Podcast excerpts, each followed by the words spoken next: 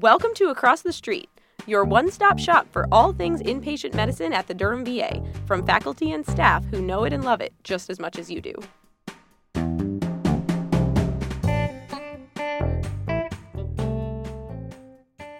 Everyone. Welcome to our second half of our Durham VA History podcast. This is Dr. Caputo, one of the hospitalists at the VA, and I have the distinct pleasure today of getting to speak to Dr. Marvin Rozear. Dr. Rozear is an associate professor emeritus in the Department of Neurology and himself a Vietnam veteran.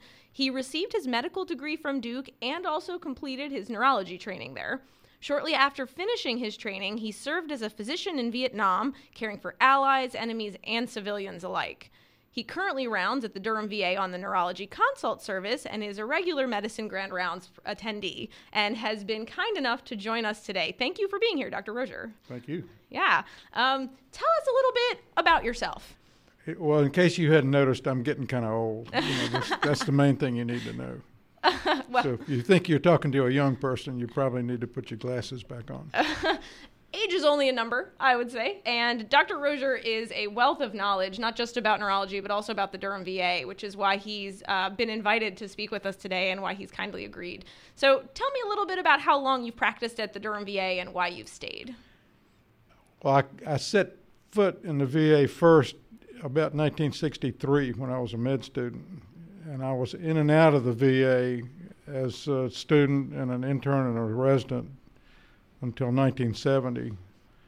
And I was several places after that. And then I came back to Duke in 1984. And so I was mostly at Duke working in the PDC, uh, but also I would uh, have uh, things to do at the VA, so I crossed the street several times. I've been full time at the VA since 2002. So I've been uh, 99% of what I do now for the last, what, 17 years has been at the VA. Wow. So we learned from the first half of this two part podcast series that the VA was built in the 50s. So you've almost been there since the beginning. It's, it breaks my heart, but that's true. it really is. Yeah. It must have changed a great deal since you've been here. Um, it hadn't changed physically a lot. Of course, it's gotten bigger. There's a whole lot more parking, not enough, but a whole lot more parking decks and mm-hmm. stuff. Uh, just walking around, there's 7A and 8A and 8B, and I mean, the, the physical part hadn't changed a whole lot. Uh, like I say, it's gotten bigger. Uh, technically, it's about like everywhere else. We got an MRI scanner about like like everybody else, and so all the stuff that we do there is pretty much what we do at Duke, which was pretty much the same, you know, 60 years ago or whatever it is. Uh, the big difference that I see just walking around taking care of people is the population of people we're taking care of. So when I was a student and an intern and resident, most of our veterans were World War II veterans, yeah. which they were born in the 20s. So we were talking about most of our patients were like in their 40s. It's not like that at all now. Mm. Most of our patients now are in their 70s or even 80s. And so, in taking care of a bunch of 40 year old people versus a bunch of 70 and 80 year old people, there's a world of difference. Uh, also, the VA is different in that most of our population is male. Uh, I don't know what percent you may know is female. Yeah, I think that one out of every nine veterans in the state of North Carolina is a female. Do they come to the VA hospital though? That's what I don't know. Yeah, so about 25% of the veterans that can use the VA services actually do use them, but that number is going up every year. We're having more females every year, and also the general population, although older than the average population, is getting younger every year as well we're seeing a lot of Iraqi War Operation Enduring Freedom patients now as well. And the Durham VA has the OEF OIF clinic right. that has a decent amount of draw to those veterans as well. Well, especially doing neurology, we see an awful lot of elderly people. Sure. And so that population has changed for us since the 60s. Sure. Know, kind of thing. Yeah. So uh, that that's the main change I see is the kind of problems we see, which are problems of 70 year old people, kind of thing. Yeah, sure. Now, you yourself are a veteran, right, Dr. Rozear? Yes, ma'am. Yeah. Um, do you want to share just a little bit briefly about what you did in Vietnam? Um, I went there as a board eligible neurologist. I'd finished my neurology residency, and I finished it on June, uh, July 1st, 1970, and I was in a uniform two weeks later. Wow. Uh, and they sent me to uh, Da Nang, Vietnam, which is the big city at the north end of Vietnam. The capital is about a thousand miles south in Saigon. And so it's a long, skinny country that stretches out for a long ways. And so uh, we were at a place called the 95th Evac Hospital, which was the big hospital for the whole north end of Vietnam. And in the process, we took care of hundreds of thousands or millions of people that were uh, military, U.S. military, other militaries. We took care of Vietnamese. We took care of Vietnamese POWs. We took care of lots of civilians. And we pretty much offered the same care no matter where you came from or what you did. The POWs had to be segregated on a locked unit kind of thing, but otherwise we treated them just like we treated everybody else. Yeah. Um, and most of us were just finished, uh, we were fresh out of our training. And as such, we were all kind of eager, fresh kids that were learning the business. And which was entirely different from me. Uh, when, when I was in all my training up until then, if I needed help, I could just walk around the corner and get help. When I got there, there was nobody to help me. Wow. Now, I worked closely with a bunch of radiologists and neurosurgeons and internists and stuff like that. But when it came down to a tough neurology problem, I was on my own. And so it was a kind of sink or swim kind of thing. And I hate to say this, but I kind of grew up there. I learned how to, to deal with stuff. When, you, when the chips are down, you just have to do something and you hope it's right. What kind of resources did you have out there? Well, CT didn't hit the streets till 75, and I Mm. was there in 1970 and 71. Gotcha. So there wasn't any such thing. So we just had plain x rays. Okay. We could do arteriograms. They were real primitive, but you could stick a needle in an artery and push in some contrast and see the vessels. Yeah. We also did something called uh, pneumoencephalograms. So if you really wanted to take a picture of the inside of the brain, you did an LP and bubbled a bunch of air in there, and that shows the ventricles and everything. Oh dear, is that still a practice that we use, Dr. Rozear? No. No. Uh, Thank that, goodness for that. that went away in the late 70s when CT and MRI really got going. Gotcha. Gotcha. Uh, and otherwise, we just had the usual stuff, you know, la- the same, pretty much the same lab tests and everything else. Sure. The the big deal is we were real uh, collegial almost, and we would have regular meetings where people would present an interesting case of this or that. We'd go. The ENT doctor would talk about something, then the internist would talk about something else, and it was almost like a continuation of your education, kind of like, and Yeah. we were teaching each other, and so And it was multidisciplinary. yeah. Wow. And we even had gynecologists. We had OBGYN there. We didn't have any pediatricians. But uh, it was, uh we taught each other. And it, it was the most interesting year of my life, basically. Yeah. So I, I think, I hate to say it, but I feel like I grew up there, kind of thing. Yeah, I understand. Did you take some of that with you when you came back to use to, to practice at the VA? Well, to the extent that I grew up, you know, I was a cell, I was a, I was on, I was on my own for a year, so I, that attitude and the, the, the tricks I learned while I was there, I brought those back, and uh, you, you also learn how to interact with your colleagues. You learn how to interact with people.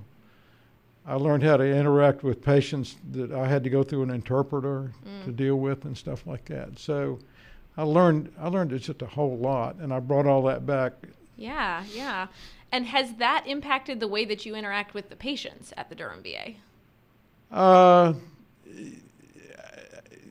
yeah, but it's again, it's that's hard to uh, really describe.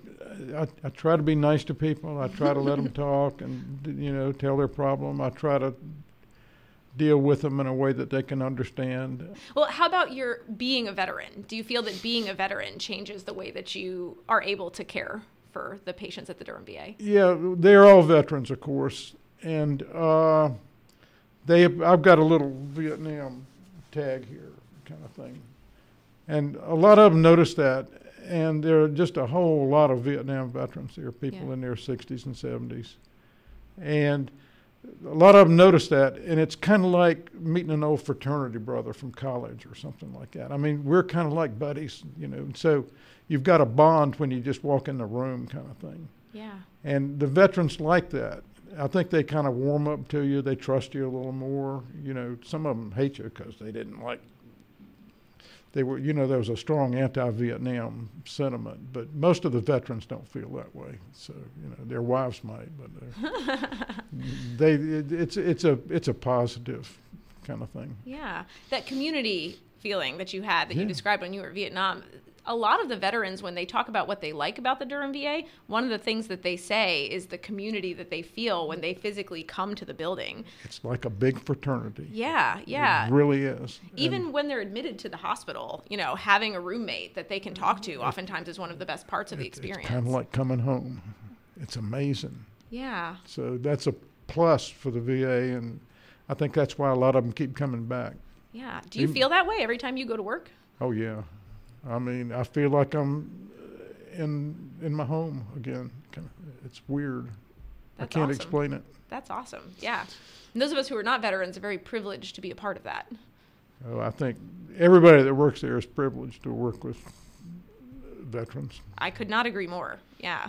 Um, can I ask you, since you some of your training was at the VA in addition to Duke, Yeah. before you even went to Vietnam, was there something that you learned from working with the Durham VA population or in the Durham VA that you think you couldn't have learned anywhere else? Basically, the Durham VA is part of Duke. Sure. doctors that work at the Durham VA have an appointment of some kind at Duke.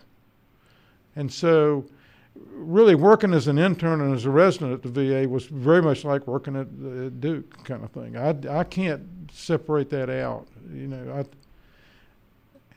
for some reason, my first year of my internship, I was not a very good intern. I'm sure that's not true. Dr. Stead called me in one day in December and told me that. The next six months, I was mostly at the VA, and I loved it. And I can't explain why. Uh, it doesn't make any sense right now. I've never figured out why, but I enjoyed the last year, of, the last six months of my internship a lot. Is is that part of the reason you think you stayed long term? Is that enjoyment and that connection? I don't know. Uh, it doesn't make any sense to me. There's a lot of things that happen to me that I can't explain. They don't make any sense at all. It's irrational, you know. Doesn't have to make sense. That's okay. It is what it is. Yeah. Yeah. Do you have any advice for incoming medical trainees who are about to round at the Durham VA? This is not just the VA. The, the, the VA, it- it's a, it's got a different tempo, but it's really Duke. And it's, the, the procedures are a little different. The administration's a little different. It's, but it works great. And if you can get used to the uh, style and the tempo, you're going to love it. I mean, it's okay. Mm-hmm. Uh, I, I, I do have advice in general. Uh, the main thing, the residents and all that are coming in, they, uh, they're, most of them are not differentiated and they're looking kind of for a specialty to wind up in. And my main advice about that is to choose something that's fun. Mm-hmm. I've stayed at the VA because it's since 2002 when I came over there. It's it's the only job I've had where I consistently look forward to going to work. Other everything else I've done in the past, you know, I I didn't consistently look forward to getting there. You know, you, you have good days and bad days and everything like that. Since I've been at the VA, I consistently look forward to going in there. Yeah. That's mainly because I enjoy hanging out with the young people Mm-hmm. they teach me more than I teach them, and we just have a, we teach each other, and it's a good time. I love it. Uh, so find something that you look forward. If you can look forward to going to work, you're you're gonna you're a doctor. You're gonna make a good living. You're gonna be comfortable. You're never gonna starve. So the money is not. Don't let money be the main thing. Yeah. Another thing is, like I say, you're not going to get a whole lot of money if if you do want to be rich. Do like my mother said, and that's marry up. if you can marry up, you'll probably. That's a good way to be rich Sure. and do what you like to. So. Got it. Okay. All right. Thank you so much to Dr. Marvin Rozear for taking the time to speak with me today and help out the medicine residents as they join their uh, their colleagues before them who've rounded at the Durham VA. I love it, um, and I can tell that people who've been here for a long time love it just as much. So they're they should be excited for the work that they're going to do for the next few years. Uh, I'm sure they will. Really, it's great. yeah. Thank you so much for your time. Thanks for having me. And as always, the views and opinions stated during this podcast are our own and do not necessarily reflect the views and opinions of the Veterans Health Administration or the Durham VA.